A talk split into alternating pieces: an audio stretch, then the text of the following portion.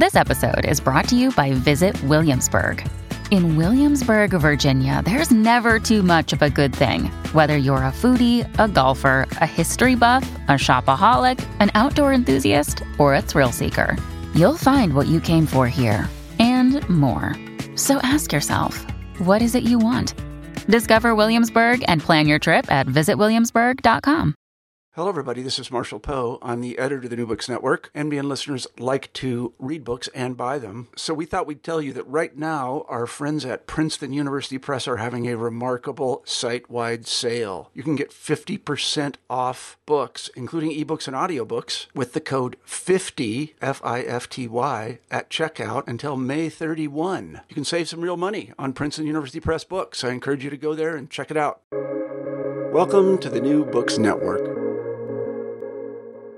Hello, everybody, and welcome back to uh, New Books in Biblical Studies, a podcast channel on the New Books Network. I'm Rob Heaton, and I focus on new and exciting scholarship in New Testament and early Christian studies, which is the orbit of my own PhD. Today we'll be talking to Christoph Heilig about his new book on the Apostle Paul, which we'll get to in a moment. But first, uh, Christoph earned his PhD from the University of Zurich in 2018 and is currently a postdoc at the University of Basel, both in Switzerland. Uh, this fall, he will uh, lead an international junior research group at the Ludwig Maximilian University of Munich, which will focus on narrative perspectives in early Christian stories. His own work on narratology in the letters of Paul has received the Manfred Lautenschläger Award for Theological Promise in 2022. Christoph's various research interests include the role of probability theory in biblical interpretation, the digital humanities, the potential of large language models like ChatGPT for biblical exegesis, and much more.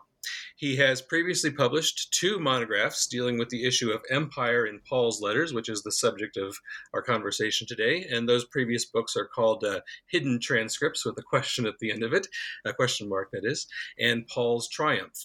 Uh, Christoph and his wife Teresa, both uh, they have two young children, which he says means that he no longer has any hobbies, and I certainly know how that feels myself as well. Uh, but he also tells me that he enjoys a good wine, especially Greek wine, with his friends, and that's a great way to spend an evening.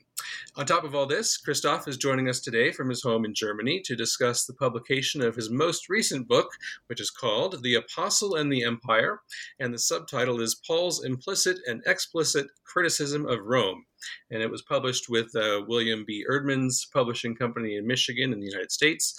That's Eerdmans, E E R D M A N S. Uh, Christoph, it's my pleasure to welcome you to the New Books Network. Well, Rob, thank you so much for having me, and thank you so much for this very kind introduction.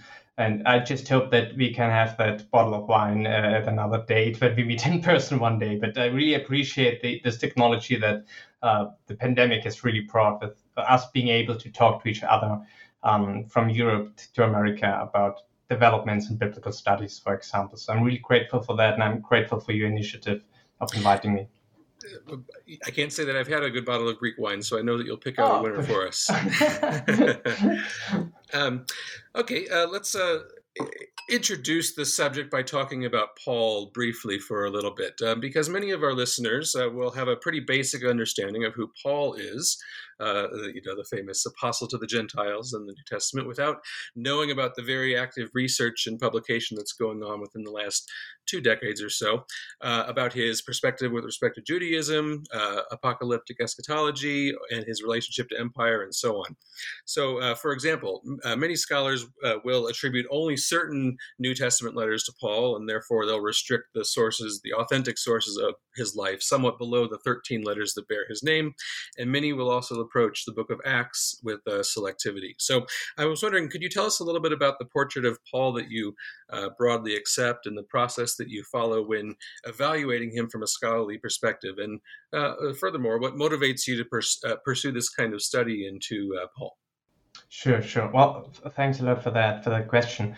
Um, yeah, so Paul has been subject of a lot of debate, as you indicated, over the last couple of decades. And most of that has to do with a re-evaluation of Judaism at that time, um, and with the recognition that it's not fair to these people to um, speak of their religion and their beliefs as a kind of work righteousness, uh, analogous to the to the uh, theology that Martin Luther was um, was uh, attacking at his time. So that has this general recognition has um, caused a lot of rethinking about Paul and about the kind of battles that he really fought, including this idea that perhaps he was not so much in conflict with uh, the law of the Jews, the Torah, but rather with, for example, the, the Roman law, right? Um, and so th- this is one of the, the ways in which this recognition that uh, Judaism was different at that time uh, from what we had believed prior to, uh, especially the research by E.P. Sanders, um, has caused rethinking of these various fronts um, of the lived reality of Paul, including this, this Roman dimension. Um, but, but there have also been many debates um, concerning these more basic historical issues that you, that you also touched upon the, the question of the authenticity of his letters and with respect to all that, I'm actually I, I don't fit into a good box because I, I as a student I, I, I studied at a, at a quite conservative seminary in Germany, so I was quite skeptical about the academic theology or liberal theology or however you want to call it, um, and then I was quite dissatisfied with what I learned at school, and this is why I then went on to study and later work uh, at the university level. Um, so, unlike some of, of, perhaps the more conservative or evangelical listeners to your podcast, I, don't have a problem in general with the idea that some of the letters that um, claim to be written by Paul might perhaps not be written by himself. And similarly, I, I don't think there's a problem um, with the idea that the Book of Acts is also a literary work in which Luke portrays certain certain historical events through a very specific theological lens. Um, well, yet at the same time, um, I also recognize that many of the ideas that we entertain at, at universities, general, if you want to make this dichotomy, um, also rest uh, also rest on scholarly traditions and are not actually rooted in evidence.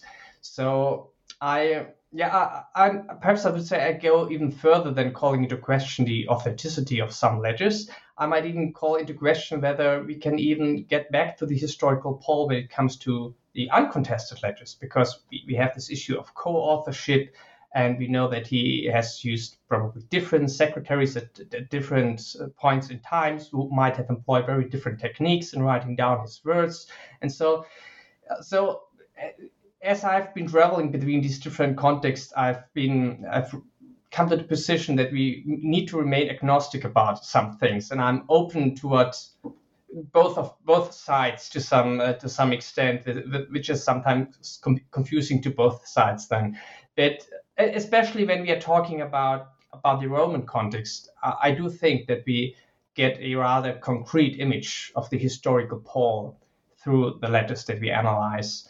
Um, and I think it's quite interesting because, as I said, I, I, often am not sure whether we are getting Paul's own words or whether it's words that were written down by secretary or words that were written down later in uh, in memory of him. So I think actually that this whole nexus of empire might be a really good issue in shedding more light on what we can learn about the historical Paul because if because if we find very specific historical details in these letters, and if perhaps um, put the other way around. If very specific historical details and circumstances ex- explain the Pauline text very well, then this might help us in dating certain letters and um, being more specific about our historical judgments.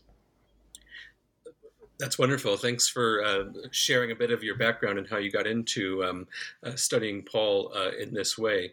It is interesting when we uh, read his letters. Uh, you know, it's famously said that we're we're reading one side of uh, you know conversation. We're opening someone's mail and and trying to understand the context that birthed this sending of, of, a letter. And that it does feel at times when we read Paul's letters that we're kind of chasing after shadows. Um, this is not your first book, as we said, on Paul and Empire. So before we get into uh, your specific arguments in The Apostle and the Empire, we should uh, um, cover a little bit of the background that you have been through uh, in writing two books before this. So, um, uh, thinking specifically about your book, Hidden Criticism, your first book that was published by uh, Siebeck in uh, 2015 and subsequently uh, published in the United States by Fortress Press, uh, assume that neither I nor your audience has read your first book, Hidden Criticism. What were your main arguments in this uh, first uh, monograph of yours, and what, what did you hope to convey with uh, that entry into the scholarship? Yeah, so originally the idea for that book emerged actually already during my undergraduate degree in theology. Um, because I was at this rather conservative seminary and because of the kind of theology that we were taught there, um, I was quite thirsty for fresh perspectives from people who somehow understood perhaps my own more conservative theological background, but also opened up new doors uh, for, of thinking. And so I, I read a lot of N.T. Wright at that time. And it, it the, the, this idea of the way he redefined the Pauline gospel was very attractive to me because I, I, was unsatisfied with this definition of the gospel as you have to be really you really have to take care that you believe and you you, you don't you, you must not do any good works in order to and, you must not rely on anything you do and just if, if, you manage that then then you you are justified by faith and everything is good and, and that's the whole gospel. And I, I, was never really satisfied with that. And um, against that backdrop, this idea that the gospel consists in the proclamation of Jesus as Lord was really attractive, because it meant that the gospel is is uh, could be explicated in a way that is understandable today too, and that confronts all kinds of evil power. So also, for example, evil political systems in our day and the idea that when this lordship of Jesus is is proclaimed, then comes with the forgiveness of sins and, and with repentance and all these things and justification. Uh, that somehow was much more sympathetic to me and it just, I think, emotional level. And so I, I began studying these questions. And then for my bachelor's thesis, I focused on two methodological pillars of this whole approach of an supposedly anti imperial Paul because there there has been research uh, had been research by N.T. Wright and Neil Elliott and some others who who at that time had claimed that uh, this whole idea that Paul only uh, asks us to submit to the government in Romans 13, but besides that never has anything critical to say about the Roman Empire is just wrong. And they argue that Paul actually is quite critical of the Roman Empire, but that he critiques the Roman Empire only in the subtext of his letters, because it would have been too dangerous to publicly critique the Roman emperor and his ideology. And so this whole approach rests on two methodological pillars. The first is um, a concept by the sociologist James Scott. It's a differentiation between hidden and public transcript. And James Scott um, criticized historiographers and said, "Well, you, you you write these books about the slaves and about they uh, supposedly um, they supposedly being okay with that treatment, but you only look at the public transcript, that is, at what the elites allowed them to say and wrote down themselves. And the, the hidden transcript, the things that the slaves told um, among themselves, that's largely lost to us. And so this idea was picked up by Neil Elliott, and he said, well, it's, it's similar with Paul. We only get the, the kind of transcript, the kind of rules, the, the discourse as it is filtered through the rules of the Roman elites, but we it, some places get a uh, uh, get a can get um, can get a, can get a view of uh, the ideas that Paul has about the Roman Empire that are actually critical. And so I looked at that during my bachelor's thesis, and I also analyzed this use um, of criteria that Richard B. Hays had suggested for identifying very subtle echoes of scripture in the letters of Paul. And both Neil Elliott and N.T. Wright made use of, um, of, of of this set of criteria in order to, to, justify their search for subtle allusions to Roman ideology. So, not looking for echoes of scripture, but for echoes of Rome. And so that, that was my bachelor's thesis, looking at these two theoretical and methodological concepts in the background. Um, and then I got to St. Andrews for my master's degree, and I had a lot of time then, a great library and good friends and wonderful teachers, and just the opportunity to immerse myself into this, this topic and I interacted closely with an article that John Barclay had written. Um, Why the Roman Empire was insignificant to Paul. It's it's a fabulous article. Uh, originally, it was a, a, uh, contribution to a debate he had with N.T. Wright at an SBL meeting. You, you can listen to it on, on the internet. It's quite fascinating. And, and many people who were there at the event actually said, "Well, that's the that's the end of the entire imperial um, interpretation of Paul, right? That's uh, j- just su- such a convincing case. And I do think it's a really great article. So if you can check it out and read it. So that was my main dialogue partner during that time. And uh, as, as, as, that year completed, both Barclay offered me wonderful feedback on my work, which was really, uh, for me as a student, really encouraging and um, yeah, encouraged me to pursue the path in, in academia. And also Jörg Frey from uh, editor of the series in uh, one to two uh, from Mohr Siebeck suggested me submitting my article, uh, my, my book for review. And so that's basically how I kind of stumbled into this debate as, as a student. And um, of course, there are many things in this book that I could not yet take into account at that point in time, which is also why I now felt I had to add some new new information, some context. And uh, but but still, I think it uh, it was great that these senior scholars trusted me and gave me the opportunity to um, enter this conversation. They were no, not gatekeepers, but really encouraging me. And I do think that this book did make a contribution, and that in that it drew attention to um, the critique that Barclay made and the different things that we have to take into account if we want to evaluate whether or not uh, this idea of a critical subtext of Rome in Paul's letters is plausible or not. Um, and I do think it's important to take these considerations into account if we just don't just want to exchange our opinions all the time, but want to make progress uh, in our research on this question. It is quite remarkable that you did publish that book before your PhD was completed, actually, and that uh, John Barclay um, um, uh, saw your potential and uh, uh assisted you in that way. Can you repeat the name of the article for people who are interested? Uh, that's why the Roman Empire was insignificant to Paul and I do think that the uh, that the presentation has the same name, so you, you should be able to also find the the, the oral presentation. It was published later in a collected volume of essays uh, in, a, in a book by Mohr Siebeck on Mediterranean churches, Pauline churches. I think that's the title, something like that. And the same book was then later also published uh, as a paperback edition by Eerdmans.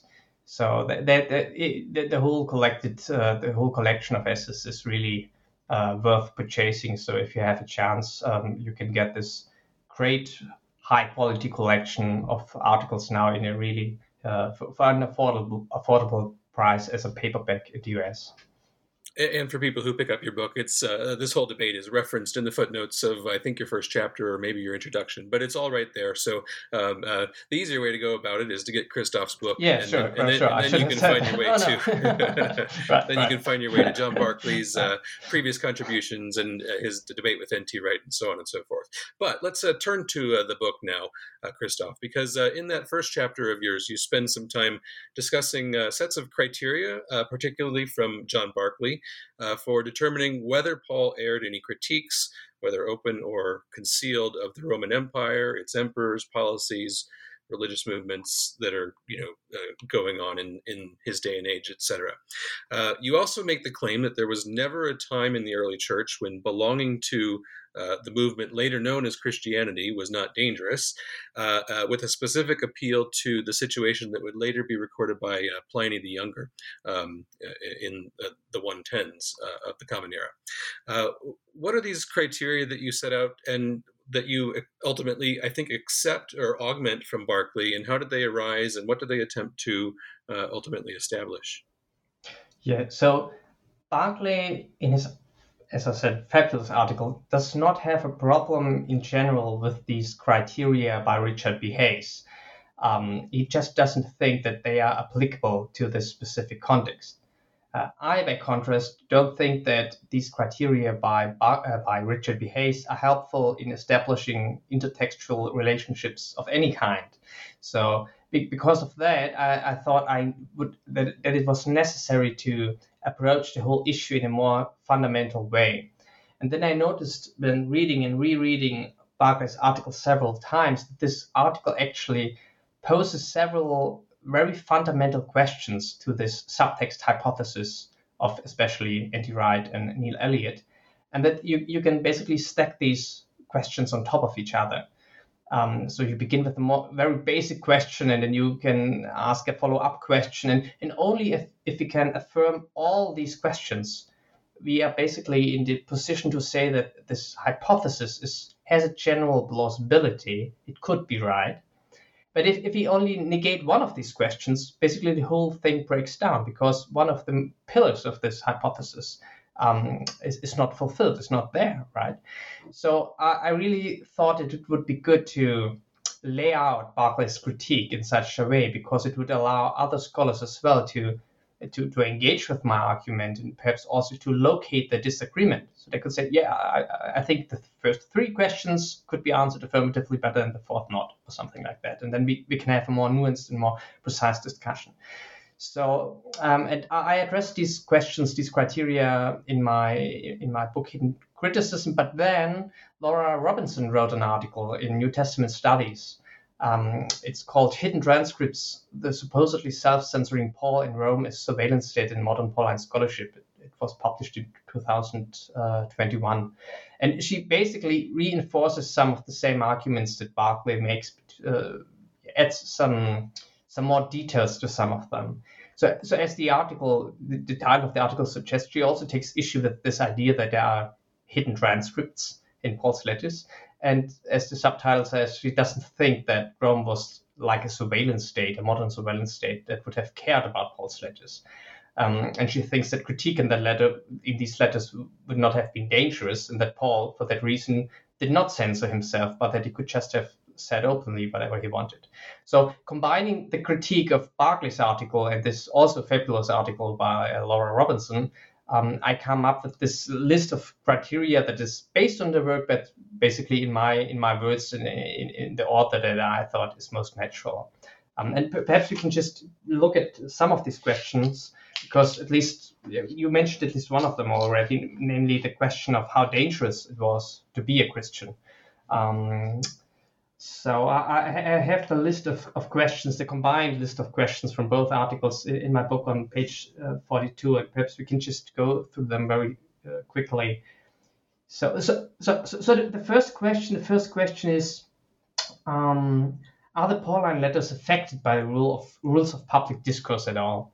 And that's a point that Barclay makes. He says, well, I mean, writing letters is basically like writing a diary. It, it means you just say what you think these are private letters.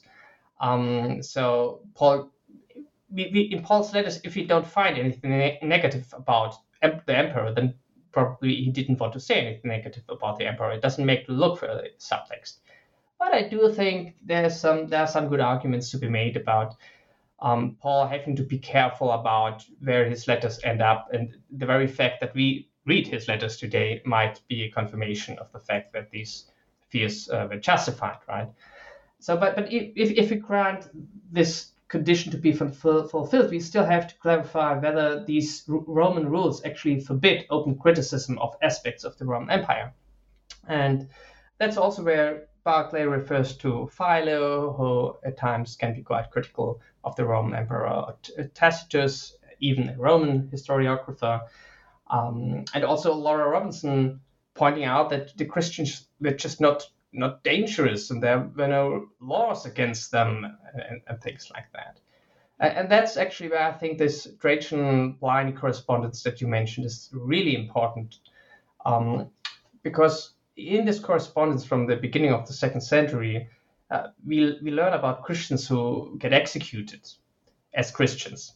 And for a long time, the debate has been whether it is Pliny who builds on prior legislation against Christianity in Trajan, who then says, well, I mean, we, we at least shouldn't search for these people. Leave, leave them alone if, if possible. Or whether it's the other way around, whether basically Trajan is the one who creates this law against Christianity, makes Christianity illegal, so that if you are now, so that after that you can be executed for the nomen ipsum, for just, just the name, just of being called a Christian or calling yourself a Christian. And I built here on research by uh, James Corke-Webster, who's an expert on this issue, who has pointed out that this whole framing of this correspondence as an issue of religious policies is basically wrong. It's not at all about religious politics. It's just about a Roman governor who has to deal with a lot of, of um, cases every day. Just has a couple of minutes for each case. And then like, 10 people are brought before him, and people say, well, there's some troublesome. There might be uh, an illegal association. They, they, they are doing crazy things. We don't know. It's secret. And, and he just kills them because he thinks, well, what what could go wrong? Uh, these are troublesome people. I better kill them, and that's just what happened to minorities at that time. And then later, when he recognizes that uh, it's a widespread phenomenon and the elites might be involved and they might actually bring him before the Senate in Rome, which basically happened to the person who had the governorship before him. Um, then he recognizes that he has write to the emperor, and the emperor does exactly what uh, uh, Pliny wants him to do. He, he basically writes, You've done well, everything is fine. So he, he, he gives him this letter that Pliny can then use in case somebody critiques him. But it is only in retrospect that the whole thing that, that Pliny even recognizes basically that there's a religious dimension to this and that these people do not are not willing to sacrifice to the image of the emperor. In, the first instance, they are just killed because they seem troublesome, and that's something uh, that's quite significant. A conclusion that is very significant because it means that the whole question of when Christianity became illegal is is the wrong question. It, it, it was not illegal before Trajan, but it was also not illegal after Trajan. Um, but even though Christianity was not illegal during the first 200 um, years of its existence, it, it, still was never harmless at any point in time. The thing that happened to these Christians could also have happened to communities of Paul. And uh, the very fact that Paul apparently managed to stand before several governors, governors uh, without being executed at the spot, right, and, and, and ending up in Rome only so late, actually shows that he could be quite diplomatic. And I think if, if he had said some of the things that he writes in his letters to a Roman governor, um, he would not have survived that long. So, to come back to this question, I do think it is dangerous for people like Paul, that is, for minorities who have a better reputation, to make any kinds of critical statements about the Roman emperor or about their neighbors, or just to be troublesome in terms of economics, right? I mean, everything could be used against you. Um, so I clearly grant that point now. And then to, to, to move on, the, the, third question is Did Paul have an exposure to these elements and perceive them as specifically Roman? I, I do think the first part is uncontested now. There's Roman ideology in many forms visible at every place Paul visited. Um, and I also think it, it was cast in a specifically Roman light, even though for Paul, of course, this was all part of a larger phenomenon of, of uh, idol worship.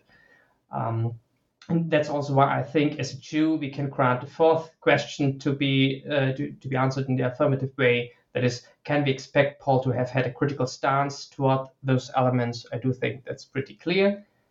And, and then the fifth question, I, I add this from Laura's article. Can we even identify a plausible occasion that might have compelled Paul to express these opinions in a specific situation? And I think that's perhaps the, the most fundamental thing I took away from Laura's article.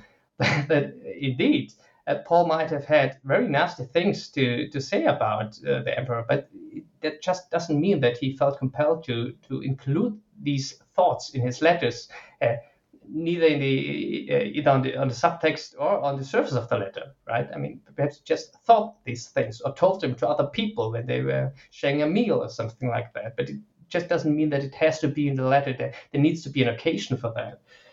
And then the sixth question, again from Barclay, from the original set of uh, questions that I asked myself is it reasonable in light of Paul's personality to assume that he expressed this critical stance in the subtext of his letters? And this is when I, at this point, I originally became skeptical of Wright's hypothesis because Barclay makes this point that Paul usually doesn't pull any punches, right? I mean, we, we know this from his opponents, from Galatians, for example, and also from First Corinthians, the way he talks about idol worship. Um, that's not subtle, right? I mean, calling, saying that demons are involved and things like that. Um, and basically discouraging from participation in idol worship.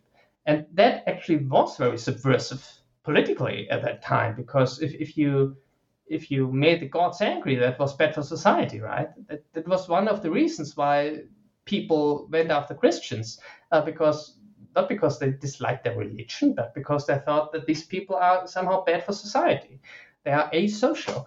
Um, and so, yeah, at this at this point, interestingly, I originally became convinced by, by Barclay and thought, okay, perhaps it, it perhaps this is where um, where we have identified a real obstacle, um, real obstacle of, for for this hypothesis that Paul avoid uh, uses the subtext because he wants to avoid persecution. And then, but perhaps I, I, end with this, uh, returning to Laura's article. Another thing that I learned from Laura's article is actually Um, rethinking my own stance on this sixth, sixth um, question, because Laura has this wonderfully vivid description of Paul's uh, mission in her article, which which I would also like to quote, if if, if I may. It, it, it's from it's from page 70 to 71 in her article, and I discuss it in the I think in the first chapter of my book. Um, she writes. If we look at our earliest source for Paul's legal trouble, Acts, it seems that local officials did not need to know much about what Paul taught in order to find him dangerous. Paul's high conflict relationship with other Christians, his complicated status in non Christian synagogues, and his mission to bring pagans into monolatrous worship of Israel's God made him a trouble, troubling figure already. Paul did not need to be found denouncing the emperor to end up in prison. His conflict with virtually every existing social group outside his own churches, churches was a problem already. Paul was a frequent recipient of synagogue dis- discipline. He disturbed the peace enough to earn corporal punishment.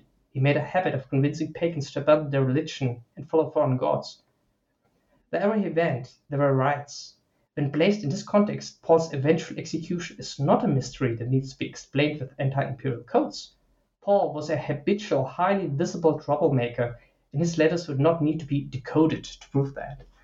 And yeah, wonderfully put. And for some reason, that, that triggered me to, to rethink my own position on Paul's courage and whether Paul's personality really is a is a good justification for just neglecting this idea of a hidden criticism and caution. Because it appeared to me that the guy that she paints here so vividly is, is somebody under a lot of pressure and uh, yeah, it, it, makes sense to me if, if you are under a lot of pressure already to avoid unnecessary conflict. So it, it would actually it actually reinforces my idea, my, my impression now that Wright might actually have gotten this right. Um, that perhaps even though Paul at points is really frank about what he thinks. At other points, he just thinks, okay, I, I don't, I don't need this uh, additional conflict now. I mean, we, I, I don't want to my my church just just to cease to exist, right? I, I need to be diplomatic in some way. And, and as I said, the very fact that he survived standing before several governors shows that he could be diplomatic. Uh, so he, even though he's this troublesome figure, he apparently just did not want to be killed like at the very first instance something that we later uh, have in the, at least in the accounts of martyrdom in early Christianity, where people are really eager to, to die as soon as possible at the hands of their enemies. That, that op- apparently was not the philosophy of Paul, who really wanted to get some things done. So, because of that, I actually, in my new book, am a bit more sympathetic to to this idea that perhaps we find some critical remarks in the subtext of Paul's letters uh, simply because um, Paul wanted to be more careful uh, in these particular instances. Um, but generally, even though I admit that, and even though I think Wright might have been more correct than I thought initially, I do think that he misses some important aspects, and that we should not focus too much on this uh, on this aspect of coded criticism. Even though it is, of course, a very, a very, good framing, which makes a research very interesting um, because it sounds so much like Dan Brown and like detective work and things like that. Well, thank you so much, Christoph. Uh, you walk us brilliantly through the the uh, criteria that you uh, cover in, in the book, and I did get the sense um, from your first chapter, especially, but uh, in continuous reference uh, to it, that uh, Laura Robinson's article was especially generative of your rethinking or your reentry into the, the conversation. So um, you've sort of foreshadowed, perhaps, where we're going, but turning now to your second chapter, you do make what was for me as a reader a surprising move uh, away from the notion of hidden critique uh, of the Roman Empire and Paul, and you suggest instead that uh, we can find more overt but perhaps overlooked criticism not in the subtext of his letters or in the hidden transcript as it were but inherent to the text themselves. Uh, so um, I'll, you may have already answered parts of this, but I'll just ask again. Uh, what for you has encouraged this transition away from the uh, hidden transcript of the letters to more overt uh, uh, uh criticism? Uh, um, did it come out in your reevaluation of your argument from Robinson's article or others who have contributed to the discussion? And while you think about that question, I will add to it and say that it was a surprising move for me as a reader, but also a welcome move because um, I would personally self locate among the perspective that Paul is more identifiably critical of Rome, uh, and you know people who take refuge in the promises or the governing logic of Rome. Uh, in your first chapter, for example, you already call attention to First Corinthians two verse 6, where Paul says, uh, kind of offhandedly, that the rulers of his age are perishing. Uh, basically, they are dying. a word uh, consolation that he uses several times in that uh, Corinthian correspondence. So it doesn't seem like a hidden transcript to me, even if it is not, you know, front and center of every part of uh, Paul's letters. It's not his main message that he is uh, trying to get across. Um, and you know, uh, uh, we could marshal other examples from his letters as well. Um, so I'm curious how you came to this uh, new direction for you, as it seems to me. And if you want to dispute that characterization as a new direction, you're you're welcome to as well. Oh, well, thank you. It's it's an excellent question, and I, I think something that's very important that perhaps I should even have made more clear now that I think about it in the book, because it's of course quite ironic that on the one hand I'm more sympathetic to Wright's whole notion of a hidden criticism because of the avoidance of persecution in this new book, but at the same time I draw more attention to other reasons for why the subtext might have been used. So it's um, yeah, it's perhaps just because I accept more statements as critical now, so I accept more of the the kind of subtext that Wright has in view, but also and even more so, I, I look for these other things. Um, I I did have even in the, the first book in Hidden Criticism, I did think about alternative reasons for why Paul might have used the subtext for critique, um, especially because I did not follow in the end Wright's idea that avoidance of persecution was the determining factor. So, the, uh, but it's more like a question I raise in that book. I basically ask, do we really need this kind of excuse for the subtext to be the the the the, the, um, the, the level of the text uh, that is most suitable for communication, or perhaps could it be that the subtext is something that is very natural in some some contexts? And indeed, the more I thought about it, um, it occurred to me that yeah, sometimes just I mean, confronting people in their face is not the most effective way, right? To, to, to convince them. So if if Paul had attacked the Philippians for their Roman pride and things like that, it, it might have been much more difficult to challenge them um, compared to using the more subtle way that he portrays his own journey and his own um, realization that he will not count on his on his human social capital, so to speak, and the way he then brings into the uh, citizenship in heaven in, in, in chapter three. So perhaps it's it's so subtle because it's more effective.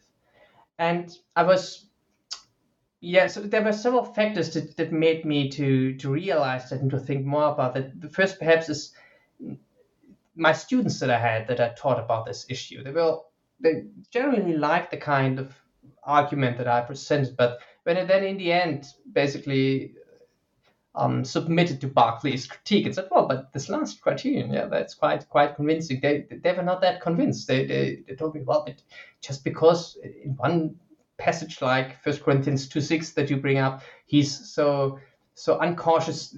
That doesn't mean that he's un, he, he, he doesn't uh, he isn't cautious cautious uh, at, any point, right? So and uh, I basically accepted the challenge from my students and thought more about this. And then as I um, researched this category of narrative in Paul's letters and this uh, inquired uh, whether or not we can find stories that Paul tells to, to his audiences, I recognized that almost every instance of a story that Paul tells, we can observe how the context in which the story is told somehow reduces the burden that is placed on the grammar of his narration. So he, for example, sometimes he just uses a participle or an infinitive or even just a noun to refer to a specific event, and he doesn't actually tell it, narrate it in the indicative. Why? Because the audience already knows the story. He just wants to reframe the story. He wants to cause a certain re-evaluation of the story, or he wants to um, he wants to encourage certain behavior, but he doesn't want to just relay new information for the purpose of just informing people. And that's why his stories are so subtle and so succinct. And so, with respect to stories in Paul's letters, this is not at all something that is strange. Uh, uh, that's the rule. We almost never get a strict narration in Paul's letters. That's, uh, in fact, the exception. And so it occurred to me that with respect to critique of the Roman Empire, uh, it might be the same. Um, his audience knows exactly the, the circumstances in which Paul is writing the letters. They know about the political events of the time. It would be strange if he talked about it in very explicit terms. Even we these days talk about certain political events just in uh, with hints, right? We, we just we, we I, I, don't tell you what happened at the last election or something like that. We might refer to some things, but there's no need for me or for you to, to, to tell each other about what exactly happened. So um, I think Paul's counter imperial stories, his counter narratives, so to speak, um, just are very similar to his other narratives too. It, it, it, it, doesn't make a difference between narratives that he tells against Roman ideology and narratives that he tells against the general uh, assumptions among his congregation, so to speak. And, and then perhaps I just another factor was that I um, encountered in my own lived experience, a more dynamic interaction between public and hidden transcripts. So, for, for example, um, I noticed that there are many geographical different differences with respect to um, what kind, what is allowed in the in, in the public transcript and what isn't for example, I, I might make, write a tweet, and some people in the US might find it inflammatory, but I just think it's totally innocent and it has nothing to do with the cultural wars, culture wars that you guys have, because I'm just writing in a different context. So I miscalculated the, the, the public protocol that is in place on Twitter, and something something similar might have happened to Paul himself. So it, it might not have been intentional of him to give us this insight into his hidden uh, hidden transcript, it might just have happened for that reason. Or we also have, of course, diachronic changes in the public transcript, so that at some points you can say things like you could say certain things some decades ago that these days would be judged to be very um, to be wrong, right, and to, to be cancelled, if, if you want to say. Um, and, and, sometimes we just miscalculate what protocol applies. We, in, in, Germany, we had a case where a minister was making nasty comments about the Chancellor Merkel eh, because he was on an online chat platform and he didn't realize that thousands of people were listening to this. He thought it was kind of a private conversation. So, and sometimes we, we, we know that we shouldn't say certain things and we still do it just to uh, because of the emotions that we have, just because we, we want to get it out, right? And so I wonder perhaps whether this is what happened to Paul in First Corinthians 2 6.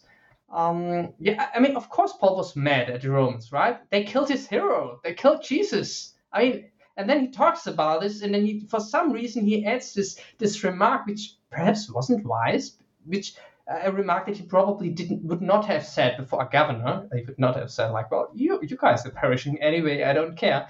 Um, God will judge you." Uh, he probably didn't say these things. Um, so yeah, perhaps that, that explains some of the phenomena. And so so all in all, I think it would be wise of us to, to move away from this notion of intentionally hidden criticism, even though it might explain some of the data. Um, and it would be better to focus more on the different ways in which we could get a glance through this murky window of history into the, this private sphere of Paul's communication with his co-workers and his communities and privates. So some insights that into into the kind of unease, as I call it in the book, that he might have had with respect to some aspects of the ideology of the Roman Empire. Well, whatever the reason that he lets out the uh, comment in uh, 1 Corinthians 2 6 that the uh, rulers of the age are perishing, he also says it again in 2 Corinthians 2 15, uh, which uh, came to my mind as I was reading in uh, 1 Corinthians 2 6.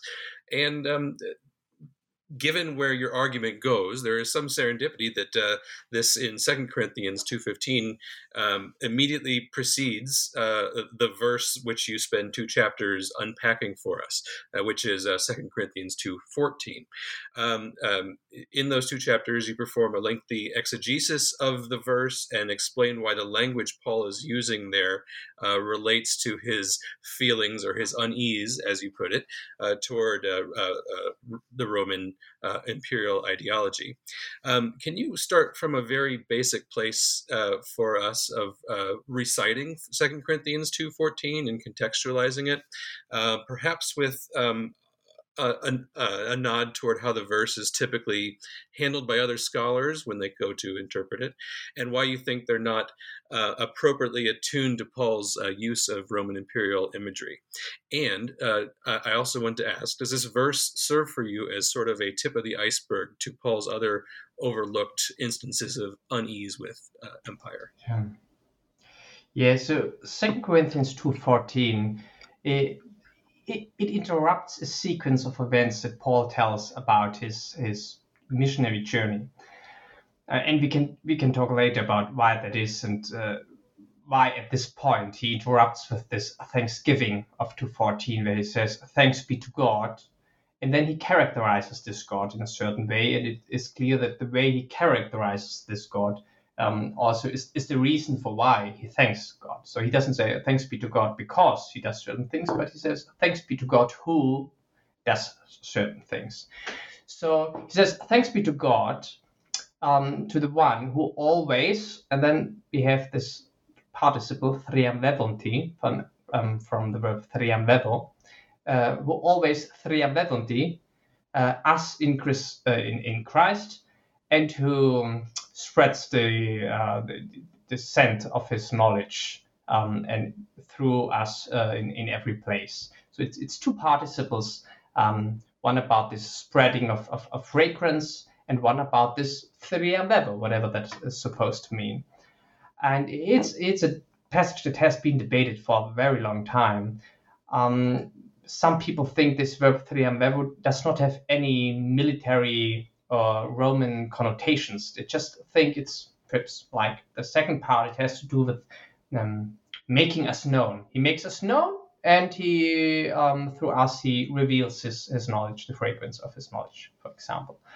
Um, or I think it just means he leads us around. Yeah, he leads us around, and because he leads us always around, he makes us known in every place. Then there are other people who think that it has a military component or a victorious component. Um, so, for example, I think the King James Version, let me see, says, Now thanks be unto God, which always causeth us to triumph in Christ. And I think if, if you would ask an ordinary speaker today what this means, most of them would probably not say that this has something to do with Rome, but rather that it means that God gives gives us victory in perhaps in our daily struggles or, or, or yeah, I mean, basically also perhaps in politics, if you are Donald Trump who uh, promised victory after victory, it's very reminiscent for me of this passage because that's how the passage was used uh, through the centuries as a promise to Christians that um, God will always give us victories against uh, victory against our enemies. Um, and, and then there are people who say, no, it, it's it's not just victorious, it's it's military and it's Roman. So it has to do with a celebration of a victory um, of a military victory, and more precisely, of a victory that is celebrated in Rome at that time. And I think it's that's precisely right. This verb is always used in antiquity um, for the celebration of a triumphal procession, as we say in Rome, um, by a general, and that at uh, Paul's time this meant the uh, the emperor himself or his family. And the interesting thing is when it's used with the with a uh, with an object like here, so God is the one who's celebrating a triumphal procession, but he's not just celebrating that triumphal procession, but he's doing something. He's triumvevonti imas, he's um, triumphing us. And that always means, if you look at the sources, uh, that people are shown to the public in Rome as prisoners of war, as part of this celebration, a celebration that could take days and during which you it showed you uh, the, the, things that you got from the other country, the the, the gold, the captives to the watching public um, in Rome. So that I'm I think it's pretty clear if you look at the sources that this is what the verb has to mean. And this interestingly means that this is the one passage, the one verse in Paul's letters where in our imagination the Roman Empire is most clearly evoked, only to be pushed out again of his triumphal chariot by the Jewish gods uh, in a heartbeat. So, and I think it's that's important for us to understand. It's I'm not just making an argument here about there might have been some Roman connotation in the background or something. No, an audience at that time would have thought about the Roman emperor in his triumphal chariot, and would have understood that Paul uses this metaphor in a very strange way by using God as the triumphator, the Jewish God as the triumphator, and by portraying himself as a captive in the triumphal procession. And I, I do think it's not just um, misdetailed because this passage has been analyzed for decades and in many, many publications and monographs and articles. And still, people were somehow um, all too willing to overlook this Roman dimension. Not all of them, but many. Uh, and I think it's significant also because the secondary literature ignores the very concrete historical backdrop that I see. So I think there's a very concrete historical event behind this usage of the metaphor. And I think there's there are very good arguments for that, but um, the secondary literature does not pick up on that at all. And I think that that needs an explanation. And I think the explanation for that is that we are just not attuned to this kind of political dimension of Paul's letter, uh, Paul's letters. And so that if we find if we now are able to detect this kind of um, Roman resonance in, in, in such a passage, we might be able to find much more. Uh, for any listeners who weren't expecting a uh, intense Greek word study, well, uh, we're into that portion of the podcast episode uh, because uh, you go into great depth about uh, the thriambos, or a triumphus, as it would be in Latin. so, I wanted to ask you, in what context would something like this be called or organized? was it was it did it happen in Rome in minor circumstances, or was it only in major circumstances? Uh, and um, you do make the argument that um, Paul is thinking back to a very specific event uh, that happens uh, some uh, uh, 11 or 12 years before he's writing uh, what the letter that becomes Second Corinthians, and that is Claudius's procession after his um, defeat of Britannia. so, um, why is it so apparent to you that he would be referring to this very specific circumstance rather than perhaps the general idea of a thriambos or you know a, a procession after a great military victory? And furthermore, is Paul actually critiquing Rome here, or is he adapting um, expectations of his audience? Um, you, you, cite some historical examples from Seneca and the Laus Caesaris, uh, um, which also discuss this uh, event that happened in the year 44, Claudius's procession. So, is there more to be said about the notion here that Paul, as a captive in in this procession with his coworkers sort of extends the uh, enslavement metaphor that he tends to use in his letters mm-hmm. as well. Yeah. So, so, first of all, perhaps I should point out that um, if we speak about a Roman triumphal procession, that's just because in our in, in, English today we could also talk about a triumphal procession after a I don't know football game or something like that. And it, but in antiquity you, you didn't say a Roman triumphal procession in, in Latin or, or, Greek because it was clear a triumphos all, always took place in Rome. And in the two or three times where it didn't happen in Rome, it, is pointed out that this was uh, sacrilege, something that should not have happened, and people actually is a kind of oxymoron, something that's not possible, right? Um, so, uh, first of all, I should point out it, it's it's closely connected to Rome, and it took place only after usually major military advancements. The Senate granted it to the general, um, but it was a very rare event at Paul's time. So you often read in the literature something about 300 to uh, 320 triumphal processions that had been celebrated at that time or something like that. It's true that there was a large number of triumphal processions. And you, you, you had some emperors like Augustus who celebrated several triumphal processions. You had some years in which people in Rome had the pleasure of um, watch, uh, watching several triumphal processions. But it's important to remember that during Paul's lifetime, only a single emperor celebrated a triumphal procession. Uh, um, children by emperors did things, and there, there, were other kinds of celebrations, but there was only one large, real triumphal procession by a Roman emperor, with the next one happening after um, the defeat of the Jewish people when Paul already was dead. So, for this reason, I do not think that there was a notion of a triumphal procession like a kind of regular event that everybody would have known about. It the celebration by, by Claudius was a once in a lifetime experience for people in Rome, um, for most people in Rome at least. So it was something really extraordinary, extraordinary. And I also don't think that we have good archaeological evidence of uh, commemorations of triumphal processions, partly because triumphalists really try to emphasize the prior victory in their coins and in, in, in, the architecture that they built because the triumph itself was a very fleeting honor. You celebrated this for one or two or three days, and after that, you became a normal person again. During the triumphal procession, the emperor was cast like Jupiter, like a divine figure. So uh, there was this idea, even from Republican times, when people were generals then had this almost divine honor, and then returned to be senators among other senators and uh, private citizens. Um, so from, from that tradition, it was uncommon to depict the actual triumphal procession uh, in coins and th- on coins and things like that.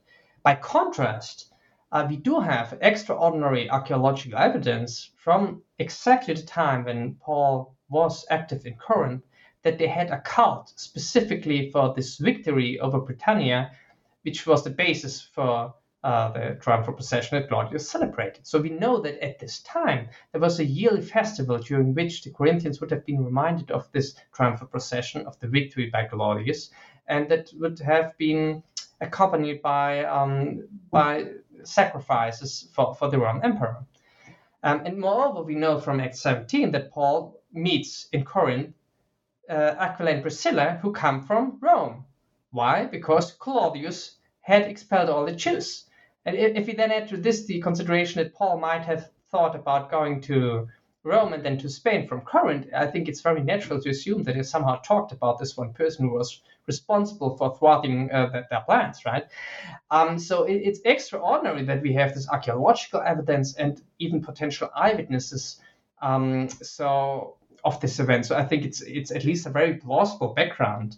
And, and then if we actually look at how Paul's metaphor resonates with the public discourse on, on this, as, as, you mentioned, I think several parallels um, are just obvious.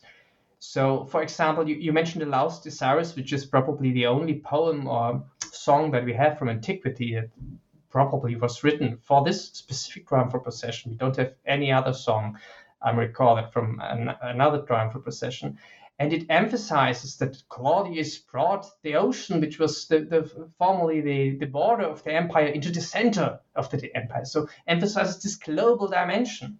Um, and Claudius does the same in his speech that is recorded in different sources. He too is, was obviously quite proud of this accomplishment. Um, and of course, what do we read in Second Corinthians 2.14? We, in the second uh, part of the verse, we read about Paul making uh, Paul making known the descent of the knowledge of God um, in every place, right? Too we have this this global dimension, and then time. As I said, it was if you could celebrate a triumphal procession for several days, that meant you had a lot of gold to show, right? That, that was impressive. So, but th- this particular triumphal procession takes place always. Or perhaps we are thinking about an infinitive number of triumphal processions, which would have been equally impressive from a Roman perspective because Claudius could only celebrate one, uh, even though a friend of his uh, had wished him to celebrate more during his lifetime. So there are dissonances between this public protocol and then what Paul tells about this.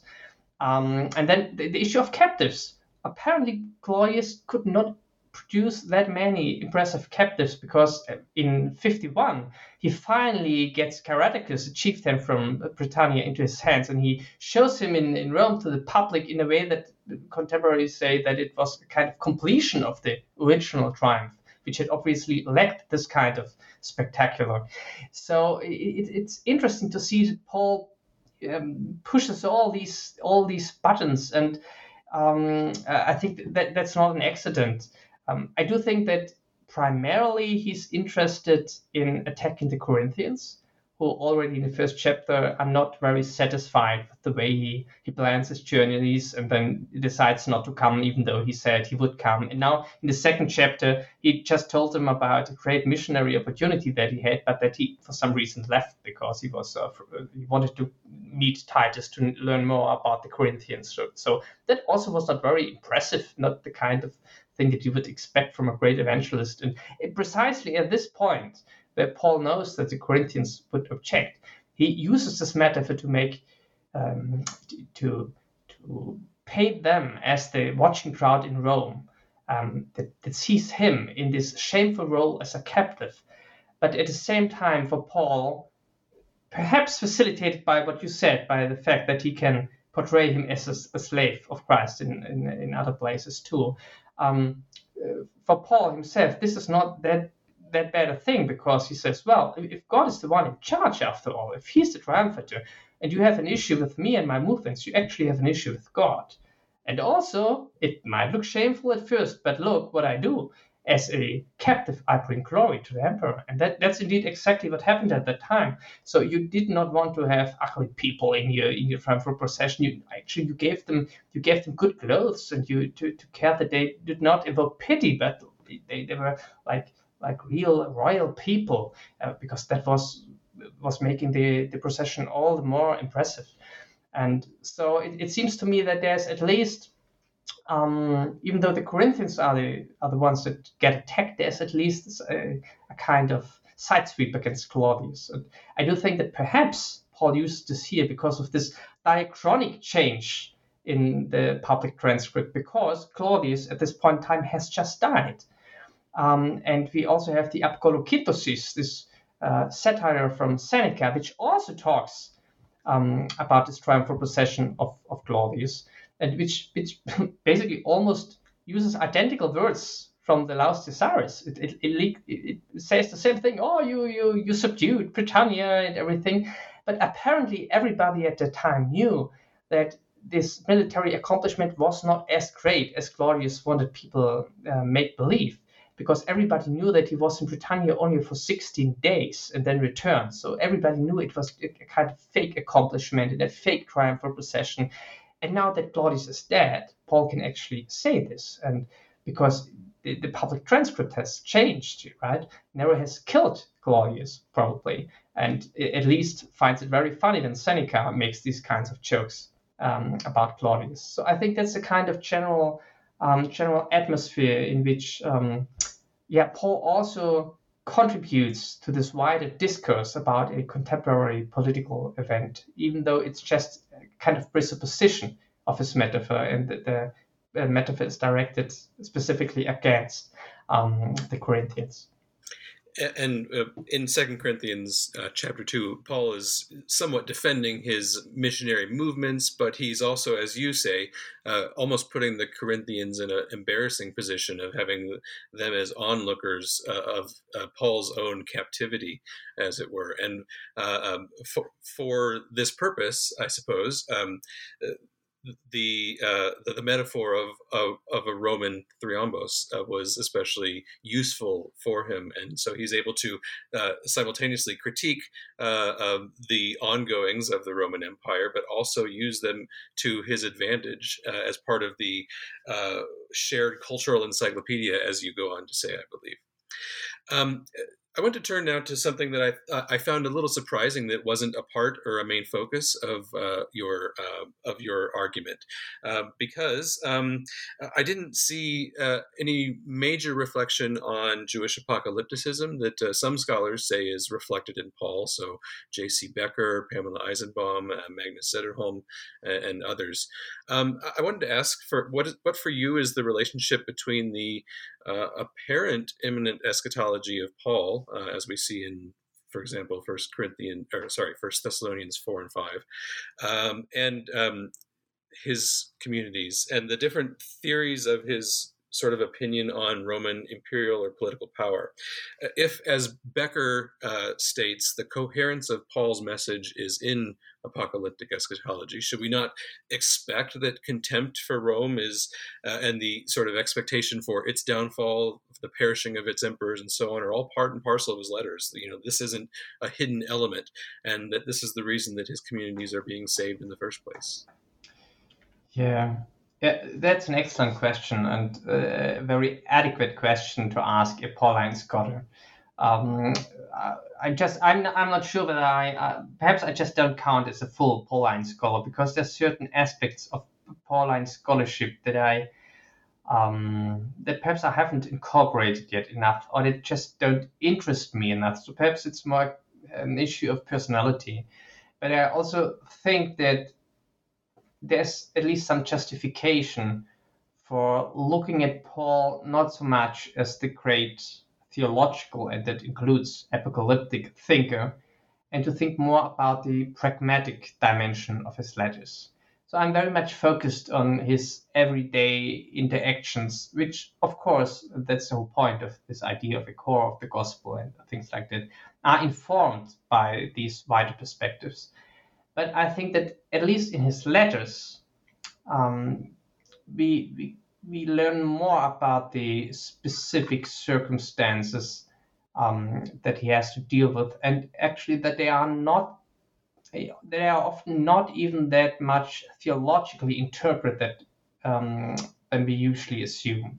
So I'm it's not a really good answer, but in my opinion, we we can explain many things that we find in Paul's letters just on this this more down to earth pragmatic level of everyday interaction and we don't make to have recourse to an underlying um, theological framework be it apocalyptic or narrative or jewish or things like that.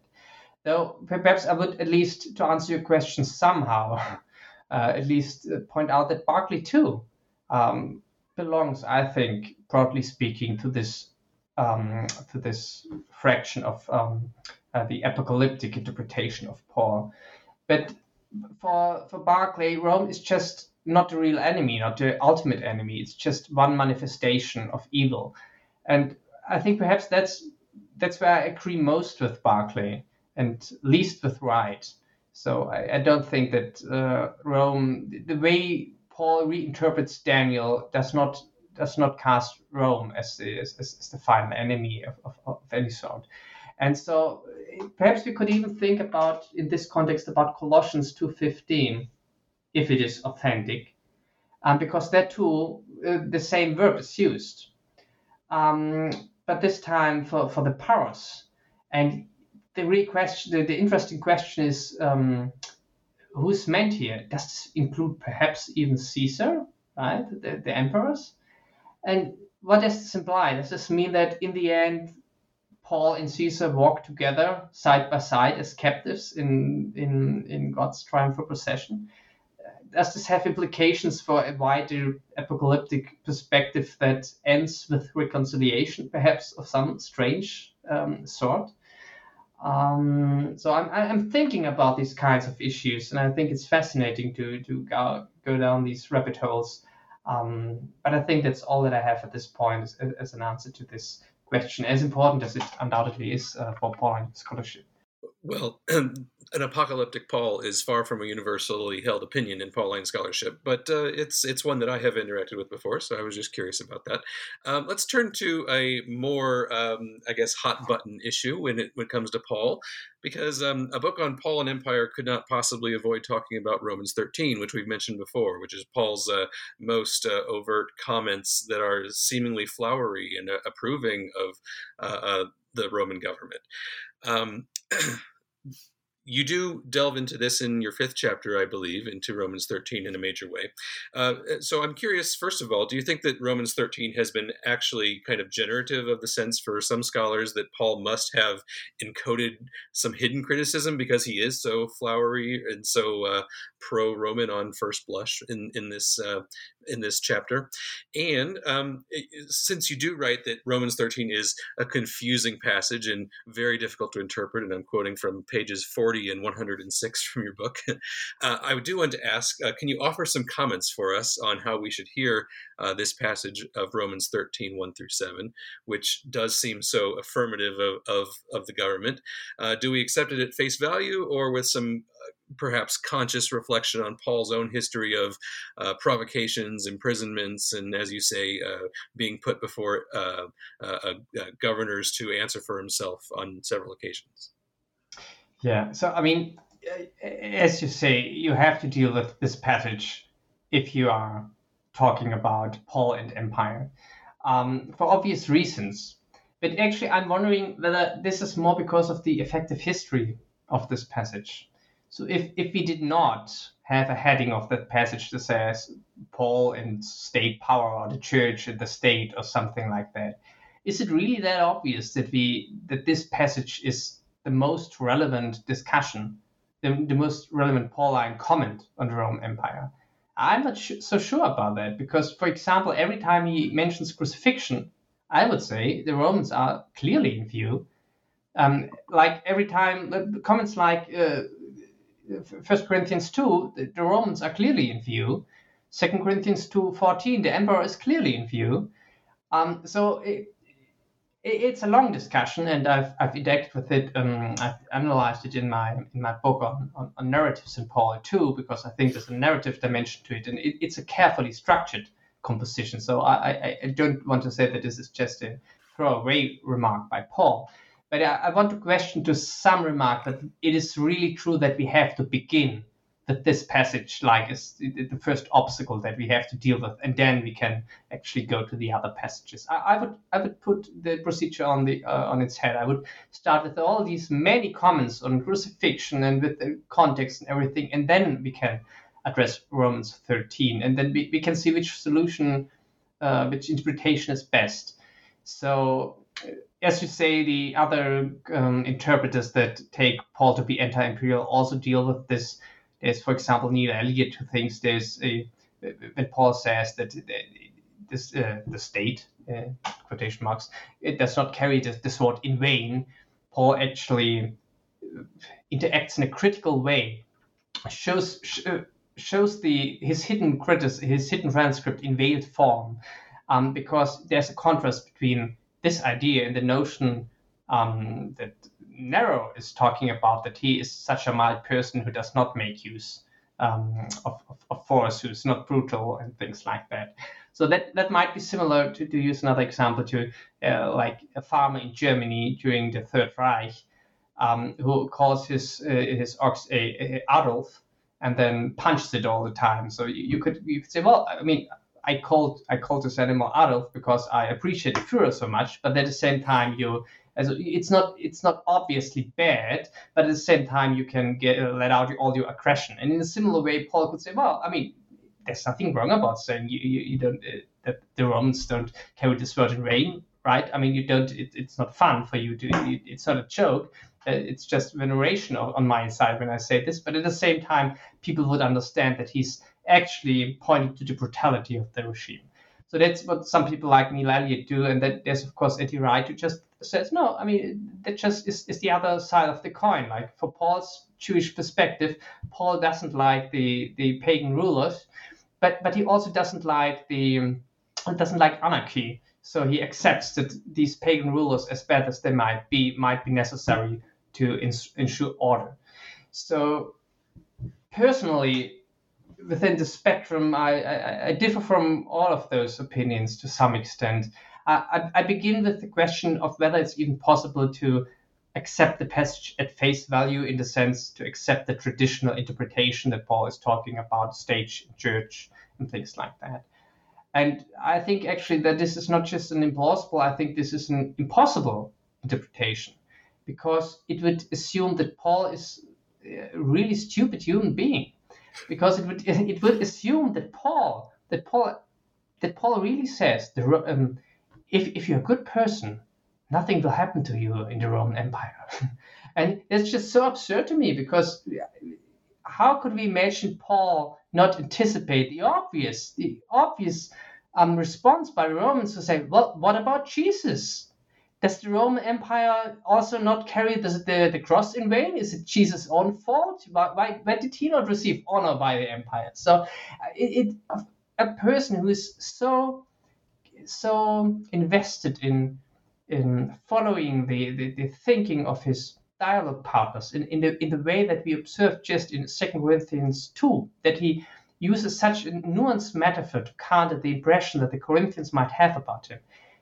To assume that such a person is so ignorant about the effects of his words in such a context um, is just absolutely unbelievable to me. So I actually do have some sympathy for the view that basically the passage must have the opposite meaning, that it must be satire completely, that it is generally about the state and about the emperor and the Roman Empire, but that Paul basically wants to, to, to say the opposite. Yeah? So this argument has been made, and I, I, do think that if you compare, for example, Seneca and Laus Caesaris, you will also see that it's basically the same wording, right? It's just a different context and um, different assumptions. People, yes, could understand this as satire, but the reason why I'm not convinced in the end is that I don't know what the Romans would have done with the pragmatic dimension of this text because Paul does not just make claims about the nature of, of, of, the state, if you think he talks about that, but he also tells the, the Romans to, to tell that to pay the taxes. So what are they going to do if, if, if the first part is irony, if the if the classification of the state is irony, what then about the consequential um, actions? Should they pay taxes or not? Should they not pay taxes because they are not really the, these officials are not really the servants of God, or should they pay taxes knowing that these people are not uh, God's God's friends, God's, God's servants? So th- that's why I'm in the end not convinced, and why I think the only reasonable solution of this passage, which is difficult and which is confusing, just like many other passages are too. Um, I think the text must be about a very specific situation, a situation that probably was so specific that Paul could reasonably expect that no one would have confronted him with this obvious objection about the lack of justice in Roman rule, specifically in the case of Jesus, but perhaps also with respect to other Christians who already might have died at this point in time. Um, and uh, in the book, I, I, compare this to Stephen Colbert, the late night host in the US.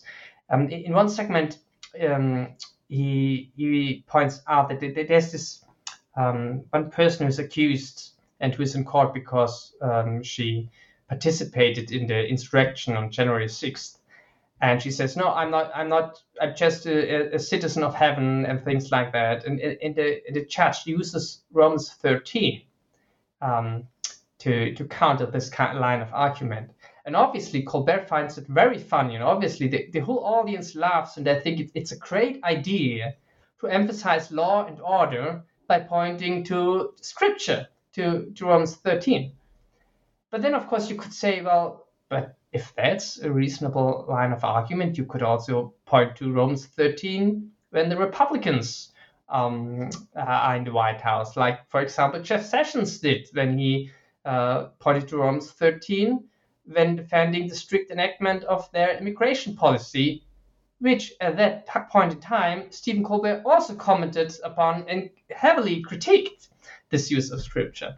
So uh, apparently, if the context is specific enough, we, we, we can make these these kinds of um, arguments, and even on a very general theological level, um, without without um, assuming that um, it, at the same time we just we, we allow this argument to be valid in every context, right?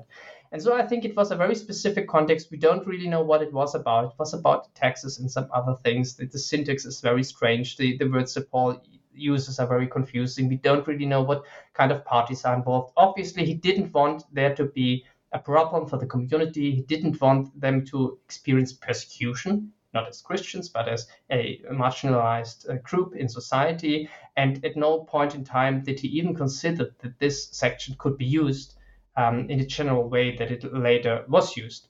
Um, perhaps uh, I wonder whether we, if we had told him how the text became, um, uh, what, what kind of effects it had later on, whether he would agree that he could have formulated things differently. But then again, I mean, he did not write for us, right? He wrote for the Romans, so I, I, sh- I think we should give him the benefit of the doubt in this case. Sure, and uh, so you made the case that we should look elsewhere first before we come to Romans thirteen. And uh, but I could, um, just for the sake of argument, I could see someone making the opposite uh, claim by saying that, well, you know, Romans is the least occasional of Paul's letters. He's writing to introduce himself for the first time to a community, and therefore, oh, he's going to he's going to basically give the introduction as if he were a first timer to a community. And so this is probably most applicable broadly to us. And I'm not saying all this because I agree with it, just uh, that uh, it's an argument that could possibly uh, be made. But as you say, uh, Romans 13 uh, needs to be dealt with in, in, in some sort of way. And I think there's a way of doing it if uh, you adhere to some uh, uh, version of the apocalyptic Paul, because uh, you know Paul has has just concluded saying that God is the one that will avenge, and then after this passage he says, um, you know, you know what time it is, which is kind of a wink and nod to the end uh, uh, end of the age as under the apocalyptic Paul is the expectation of the end. So they're going to get what's coming to them, pay your taxes for now and you will have you know reward in the in the end but i'm not forcing uh, that interpretation yeah. on you at this point uh, of course no no, no but, but but but i do agree that there's there's a I, I would call it a narrative substructure so to speak to to borrow richard b hays term behind the whole passage um, and that it's clear that whatever he discusses there in the beginning needs to be read in context of whatever God is going to do in the future. So, interestingly, most of Paul's stories are not actually stories because they speak about the future, and usually we, we don't tell stories about the future. That's a, that does contradict the definition of a story, right? So, but whenever Paul's text looks like a story, most of the time he, he speaks about the future here too. But I think there's there's a, a narrative substructure that underlies the whole section and um, that, that perhaps allows him to, to talk about whatever is the issue in the way he does. I, I'm just not sure whether it has to be such a fundamental issue, and I, I do think it's very context specific. As, for example, can be seen from the fact that nobody can agree on who, who exactly is in view in verse 6 when he suddenly talks about the liturgy, the, the servants. Uh, is he talking about the same people? Is he talking about new officials who are there to collect the taxes? Um, so it, it's clear that there is something specific going on, and he incorporates this, and I would agree with you, into a broader, call it apocalyptic perspective, into a narrative perhaps that is informed by this apocalyptic view and by this perspective that looks uh, to the future, to the return of the Lord, that will um, put everything into perspective. I also wonder at times, and you know, this is just a comment. I'm not asking you to respond to it, but uh, those uh, scholars who think of Paul in terms of apocalyptic, if they rely too much on the idea of hidden transcripts without appealing to specifically the post-colonial scholarship that uh, undergirds um, the whole hidden transcript conversation that has taken place in elsewhere in Pauline scholarship anyway, let's turn away from uh, Romans 13 and uh, back to uh, 2 Corinthians 2.14, which is the focus of two of the chapters of your book. You've offered a new, uh, pretty narrow interpretation, I suppose, uh, of uh, of a single word in this uh, in this verse, appealing to Claudius's procession that happened a dozen years or so before Paul wrote it. Um, so I'm wondering, are there any specific critiques that you anticipate from other scholars and how you might respond to uh, uh, critiques to sort of inoculate against them.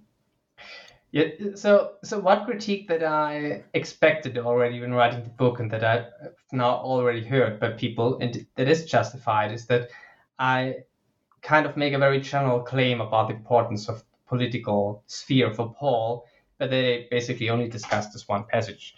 Um, so people might say that perhaps my exegesis is right of 2 Corinthians 2.14, but that still the phenomenon of this kind of um, hidden transcript or unease with the Roman Empire might be quite limited.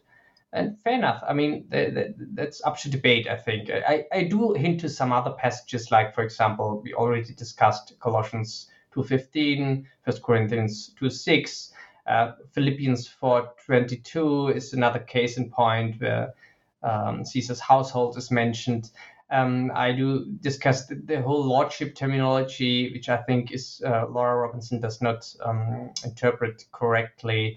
Um, but yeah, generally it's true that I am not exhaustive at all uh, in, in, in this book. Um, I have an article for, forthcoming on Galatians where we'll discuss like the different potential uh, text parts that might be read as counter narratives to Roman ideology.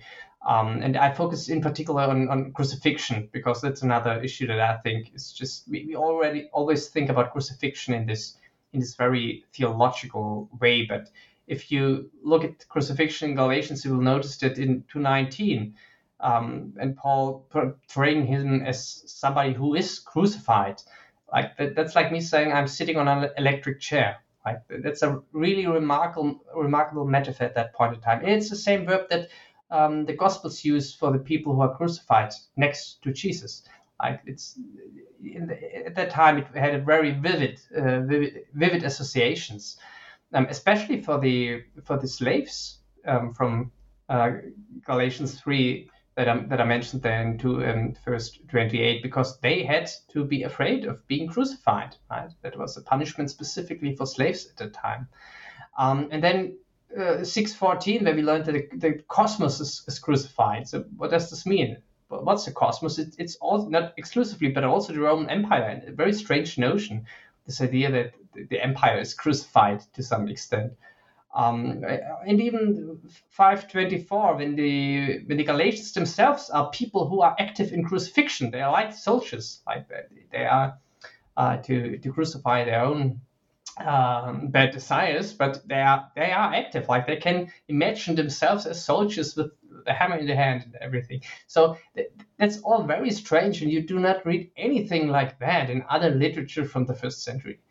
Um, and we we have to defamiliarize ourselves, I think, sometimes with the language that Paul uses because we know it from liturgical and church contexts and theological contexts. But in this original context, not just some small metaphors, but many, many places, like let's take every single time he speaks about crucifixion, um, comes with a potential counter imperial um, uh, subtext, or at least with a uh, symptomatic um, reminds us of the fact that we are dealing with an author who is the follower of a person who was executed by the Romans and who obviously does not agree with their judgment about this person and who makes this person and his fate central to his theology. So, but but I'll grant there's more research that is necessary, and um, still I do think it is the passages that I do discuss are symptomatic of a larger neglect of this whole issue and that there's much more to be discovered especially if you look at the reasons for why 2 corinthians 2.14 has not been more central to the debate. Um, you will see that these are dynamics that have been in place for a long time um, and that we can reasonably expect that if we move on from there um, from if we so, to speak heal these blind spots as i call them um, that we might actually find many more examples of this kind of um, expressions of unease with Roman ideology in Paul's letters. Excellent. Um, so uh, we've gone almost 90 minutes here, and uh, we haven't, you know, uh, touched on everything in your book. You talk about these blind spots um, um, in scholarship. You talk about uh, the difficulty of biblical commentaries and that they just are kind of uh, repeating what has been said before and uh, not really going into new territory. So you talk about all this uh, in your in your final chapter, and I, have seen blind spots myself in my own work on the Shepherd of Hermas, uh, where it's uh, generally interpreted as a book of uh, repentance, and in some cases establishing a doctrine of repentance. Where I, I think that's there, but it's not like the, the main interest of the author. And uh, something similar could be said about Paul, uh, like you say, when he brings up a crucifixion, um, and in, in, these other instances, in these verses that we've talked about here. Um, so uh, just to close us, I suppose, um, uh, what do you hope your audiences uh, take away, both general audiences, scholarly audiences? What do they? What do you hope that they come away with? And do you have different messages for uh, perhaps both types of listeners? Yeah, so so perhaps the, the most general message is to to take Paul seriously.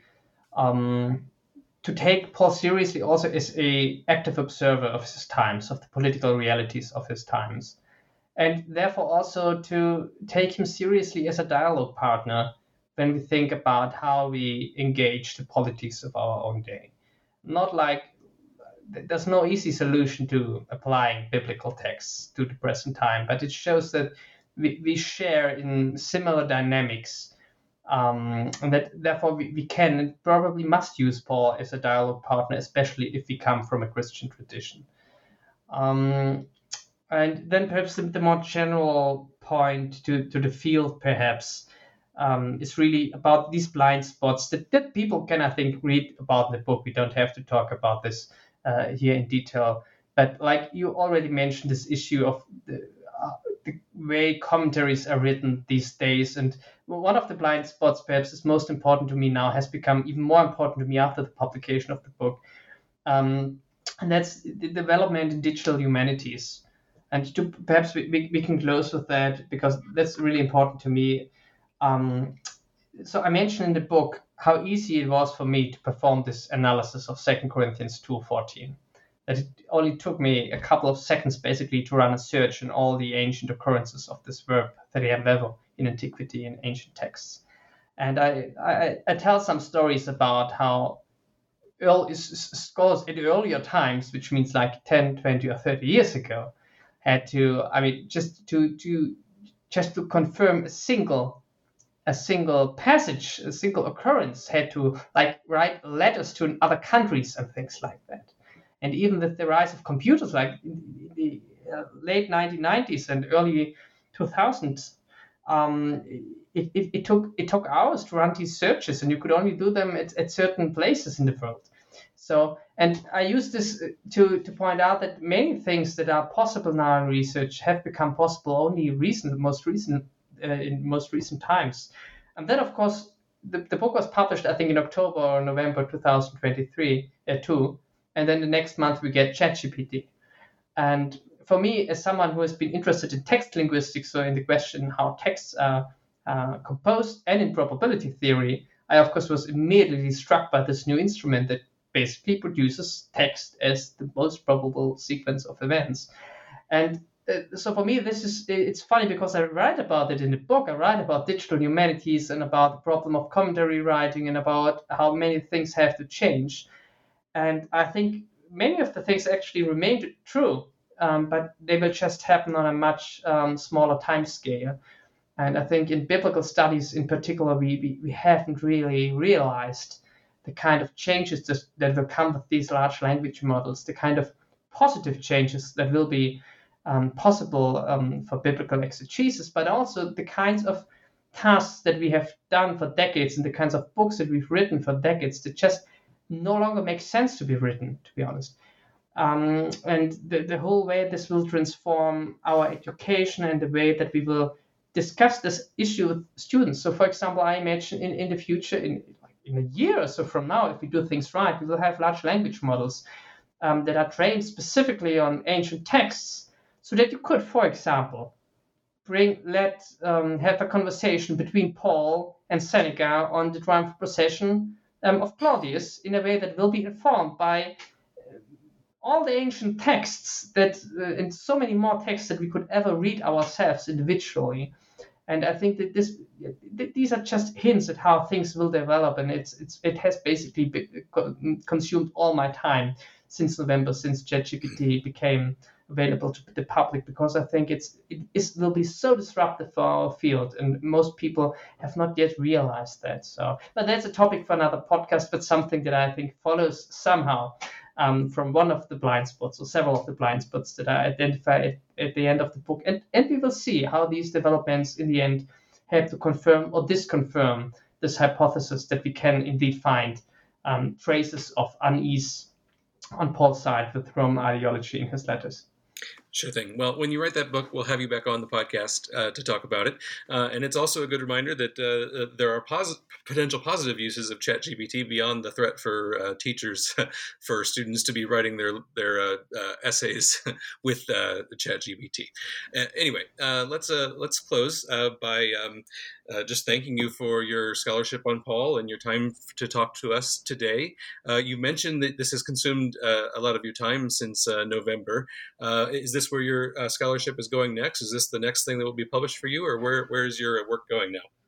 Well, I, am currently in the process of preparing another book for Eerdmans, which will be on narratives in Paul, because my doctoral dissertation is 1,000 pages long and in German. You can download it from the internet. It's it, it's it's open access as by the way, is Hidden Criticism. You can also download Hidden Criticism for free from the internet. My, my first book on Paul and Empire.